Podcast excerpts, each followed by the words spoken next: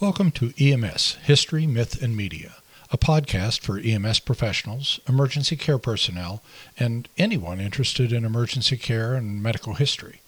This episode is about the father of EMS, Baron Larrey. In this episode, I'll discuss his life and the timeline, and in the next couple of episodes, I'll go more in depth into some of his innovations in emergency medical service. Stay tuned.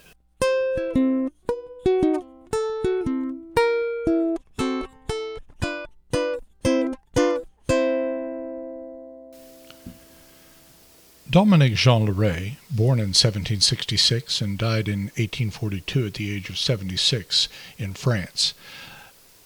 Larrey is basically the inspiration for my entire study of the history of EMS. He was the son of a very poor shoemaker and lived in poverty, and his father died when he was 13.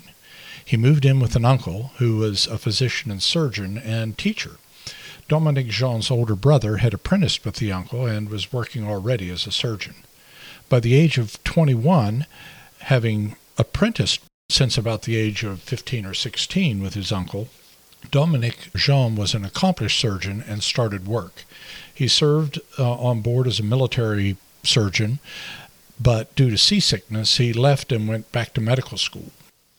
The French, who had financed partially the American Revolution, was deeply in debt, and in 1789 to 1799 underwent its own revolution.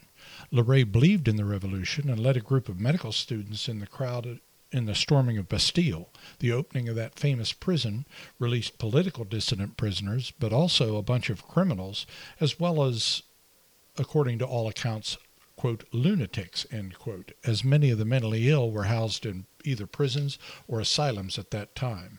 Larrey resumed his career as a military surgeon shortly thereafter. Hippocrates once said, uh, he's the famous guy who uh, the oath is named after, quote, war is the only proper school for surgeons, end quote. And no one proved this more than did Larrey. After the revolution, Napoleon took over as military dictator, later pronouncing himself emperor. Larrey met Napoleon and was appointed as the chief surgeon for Napoleon's armies in about 1797. Their relationship spanned about 20 years, and Larrey was involved in every military campaign, some 60 major battles. Larrey was wounded twice, the last time at Waterloo, Napoleon's final defeat. Napoleon found Larrey inspirational in his creativity and his humanity and is quoted as saying that Larrey is, quote, the most virtuous man I have ever known, end quote. Before Larrey, military medical treatment was crude and brutal. Uh, areas for treating the wounded were usually set up a league, which is about three and a half miles, from the front lines. Wounded would lie on the battlefield for up to 24 to 36 hours, many of them dying uh, due to lack of care, before being evacuated to the field hospitals. Larrey was said to be, quote, disappointed and mournful at the sight of the privations to which the wounded were exposed, end quote. Always innovative, Larrey decided to change things. Uh, being the chief surgeon of the army and having Napoleon's full support, he did just that. I'll cover some of his innovations in more depth and project their influence on current EMS and emergency care in other episodes, but I'll mention them here. First, Larrey moved the military treatment much closer to the fighting. He developed mobile hospitals, tents basically, just behind the front lines, and had them designed to be set up and torn down very quickly. He called these hôpital ambulant, or walking hospitals. Apparently, the slang for these became ambulance. Next, noting the rapid mobility of the field artillery on carts uh, which were horse drawn and mounted on springs so that uh, they could go over rough terrain, Larrey developed the concept of similar spring equipped carts to load wounded into, with a pad to lay them on and some supplies to stop bleeding and other treatment until they got to the hôpital ambulant. Wounded were picked up while the battle raged about them, a never before known concept, and these carts were known as ambulance volante, basically the flying hospital, uh, which would support the walking hospital to which the wounded were evacuated. We still call such vehicles ambulances. Larrey had to prioritize who needed the most immediate treatment, vital where so many wounded came simultaneously. And Larrey systematized and taught all of his medical staff, which he called from the French word trier, meaning to sort, the word triage.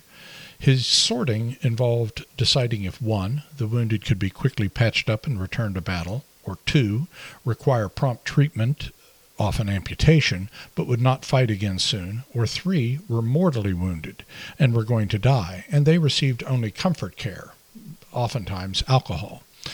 Larrey also did not differentiate between friend or foe. He gave the same treatment to enemy wounded as he did his own troops, a concept which evolved into the Red Cross.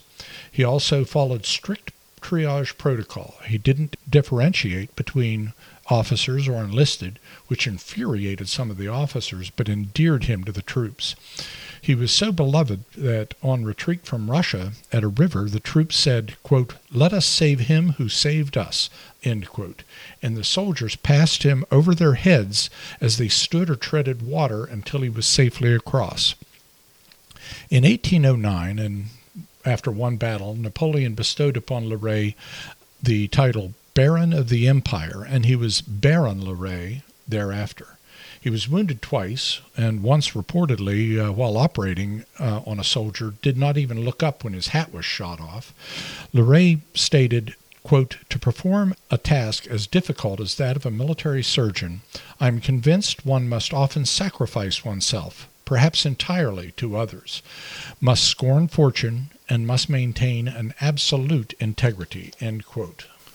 Through service in North Africa, in Europe, and in the disastrous campaign to invade Russia, Larrey perfected his surgical techniques, he wrote extensively, and he pioneered some concepts in treating gunshot wounds, treating infected wounds by debridement, and the treatment of hypothermia and frostbite.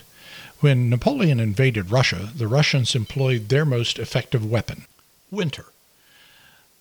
They slowly retreated and pulled the French Grande Armée deep into Russia when winter hit. Napoleon eventually uh, was convinced that the Tsar was not going to surrender, and they retreated, but not before they had lost thousands to hypothermia and frostbite. One of the concepts that Larrey came up with was prompt intervention and surgical treatment, sometimes on the battlefield, uh, and he preached this to all of his team. Once, when a general was sitting cross legged, uh, when a cannonball hit his leg, Larrey was called, arrived, and amputated the leg in two minutes. He pioneered a number of surgical techniques both uh, in the military and in private practice, uh, including disarticulation, the amputating at the hip or the shoulder joint, uh, taking it out, which was considered uh, impossible before that. And the shoulder amputation became known as a Larrey amputation. It's claimed in one battle, Larrey performed 200 amputations in 24 hours. In his writings later, several things became named for Larrey, including Larrey's sign in diagnosing sacroiliitis, and Larrey's cleft in the diaphragm, a muscle defect in diaphragmatic hernias. He invented such things as packing the stumps of amputations with ice and snow for pain control and to slow bleeding. After one of his defeats, Napoleon was banished to the island of Elba. Larrey offered to go to Elba with Napoleon, being a close friend, but Napoleon refused, saying that Larrey was needed elsewhere.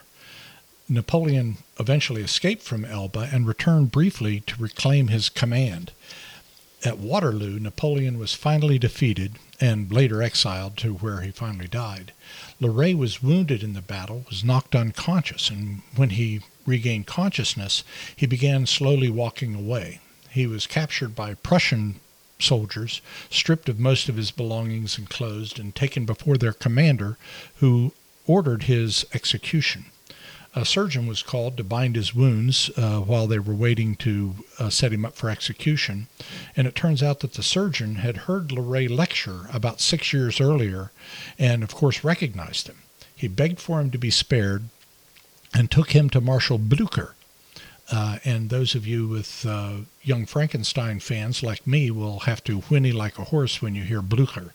Anyway, Larrey uh, had saved Blucher's son uh, Years earlier, when his son was wounded in a battle with the French, he was captured and treated as usual in spite of being on the other side. Marshal Blucher gave Larrey clothes, money, and had him dine with him uh, before sending him back to France with a full Prussian military escort. After Napoleon's complete defeat, uh, Larrey supervised military hospital construction across the region in, in North Africa. He taught and lectured. He wrote books of medicine and memoirs and was highly decorated. He was in northern Africa inspecting a military hospital with his son, who was by this time also a military surgeon, when he became ill. He was transported back to France where he died. He was buried, and years later his body was moved to a grave near Napoleon's. The highest NATO medical honor is the Dominique Jean Larrey Award. He's truly the father of modern military surgery and the father of emergency medical service. I'll specifically discuss some of the concepts of military hospitals, triage, and other innovations in later episodes, uh, but suffice it to say that Baron Larrey should be an inspiration to all of us. Thank you for listening to this episode, and please stay tuned for further episodes of EMS History, Myth, and Media. Thanks.